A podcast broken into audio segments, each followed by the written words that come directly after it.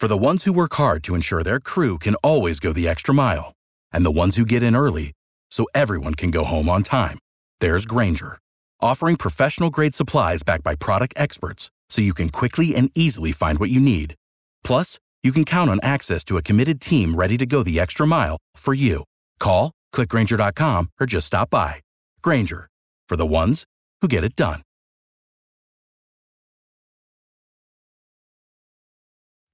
Because someone has to say it, and no one does it better than Anez says.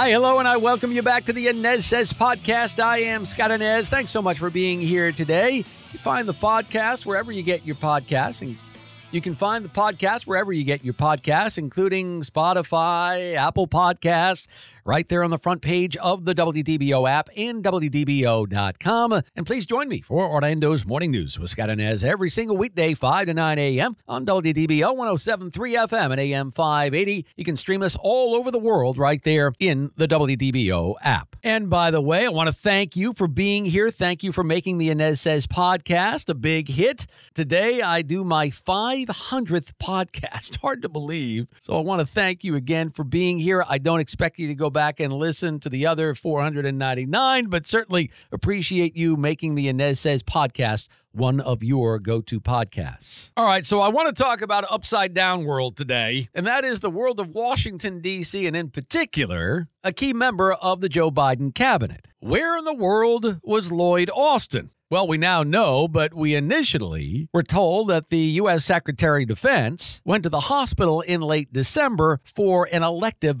procedure. Well, it turns out, we find out now, that Lloyd Austin had prostate cancer, and his recent, very secretive hospitalization was for surgery, and later he went back into the hospital, into the ICU at Walter Reed, to treat an infection related to that procedure done in late December. Now you say, okay, well, that happens every day to folks. People go into the hospital, they get an infection, they got to go back to the hospital. And by the way, doctors say that Austin's prostate cancer was detected early, and the prognosis, according to them, is excellent. That's not the story here, okay? The story is that the U.S. Secretary of Defense apparently did not tell anybody that he was going into the hospital. Now, keep in mind, this is the man who was sixth in succession in the order of succession to the president. The Secretary of Defense was under anesthesia, and nobody knew about it, including, and this is the most disturbing aspect of this story, including the President of the United States, Joe Biden. Heck, President Biden did not even know that Lloyd Austin had prostate cancer until Tuesday morning of this week when we all found out about it. Strange? Yeah, you bet. Does it reek of communications issues? Yep. Does it reek of incompetence? To me, it certainly does. Now, on Tuesday, a reporter asked NSC spokesman John Kirby about this lack of communication with Austin and the White House. Here, go. The president didn't learn about this for a month after the diagnosis in early December. Just quite simply, does the president think that's acceptable? It is not optimal, Gabe. Uh, it is uh, for a situation like this uh, to go as long as it did without the commander in chief knowing about it or the national security advisor knowing about it, or, or, or frankly, uh, other leaders at, at the Department of Defense. That's not the way this is supposed to happen. The president understands that, and uh, and that's why he wants uh, the chief of staff to take a look at processes across the administration and agencies here, and that's why DoD is also looking at their own procedures to make sure that that doesn't happen again. So there it was. There you had NSC spokesman John Kirby saying it is not optimal. That may be the understatement of the year. And by the way, John Kirby is the heavy hitter that the White House brings in when they have a controversy at hand, which is pretty much every week with this White House. But Kirby is the Mr. Fix It there at 1600 Pennsylvania Avenue. He's very good at what he does, by the way, good at thinking on his feet. He basically comes in and cleans up for Karine Jean Pierre, who you can tell Joe Biden has very, very little confidence in to relay his messages. But this Lloyd Austin story is just bizarre tomorrow. Now, Austin was admitted to Walter Reed Hospital, the medical center there, on December 22nd and underwent surgery to treat the cancer. He developed the infection a week later. Biden and other senior administration officials were not told for days about the hospitalization or his cancer. According to the doctors, cancer was detected when Austin had a regular screening in early December. They said he underwent a minimally invasive surgical procedure. He went home the next day in late December, but on New Year's Day, he reported nausea, severe abdominal pain, hip pain, leg pain due to that infection. The good news here is that doctors say his prostate cancer was detected early and his prognosis again is excellent. So, again, good news. But the questions remain here about a severe lack of communication at the very least, and at the most, a severe incompetence problem,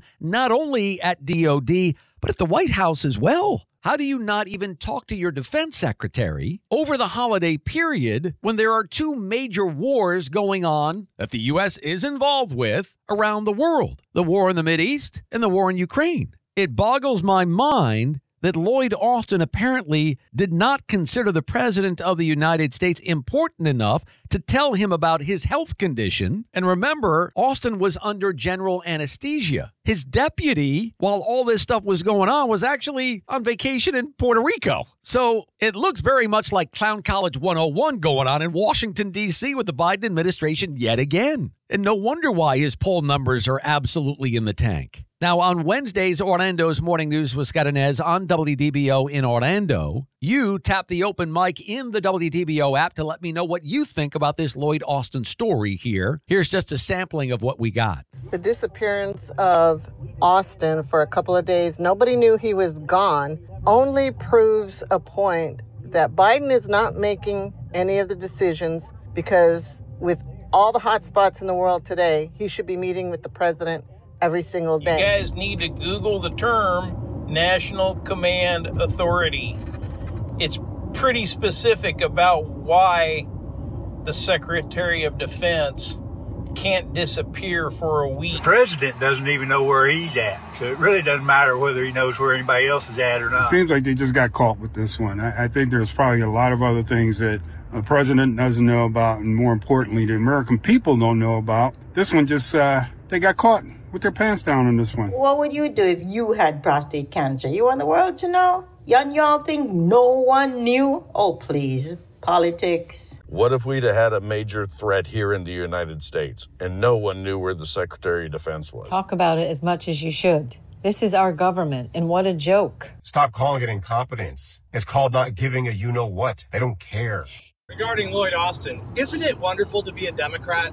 You can literally do almost anything and every media outlet will rush to cover your butt. I just don't understand the debate about this. Period. If anybody at any company is sick, comma, they call their boss. Exclamation point. Okay, let's add a parenthesis here to the nice lady who said, well, this is just about politics. No big deal that nobody knew where the U.S. Secretary of Defense was for nearly two weeks. No, no, no, no, no this is not about politics. This is about competence or lack thereof at the highest parts of our federal government. One would think that the President of the United States would be in contact over the course of a week and a half, would be in contact with the Defense Secretary to get updates about the wars on Ukraine, the Mid East. Obviously, that did not happen. And by the way, who was ordering these U.S. strikes on Iran proxy groups in the Middle East while Austin was in the hospital? Yes, I do agree with former President Donald Trump that Lloyd Austin needs to resign. Of course he does. But I think the American people also have to look at this story and ask the question who the heck is steering this ship? That's going to do it for the Anez Says podcast. Join me on the radio every single weekday morning, Orlando's Morning News with Scott Anez, 5 to 9 a.m. on WDBO 1073 FM and AM 580. I'll see you next time. Without the ones like you, who work tirelessly to keep things running, everything would suddenly stop Hospitals, factories, schools, and power plants, they all depend on you. No matter the weather, emergency, or time of day, you're the ones who get it done. At Grainger, we're here for you with professional grade industrial supplies. Count on real time product availability and fast delivery. Call clickgrainger.com or just stop by. Grainger for the ones who get it done.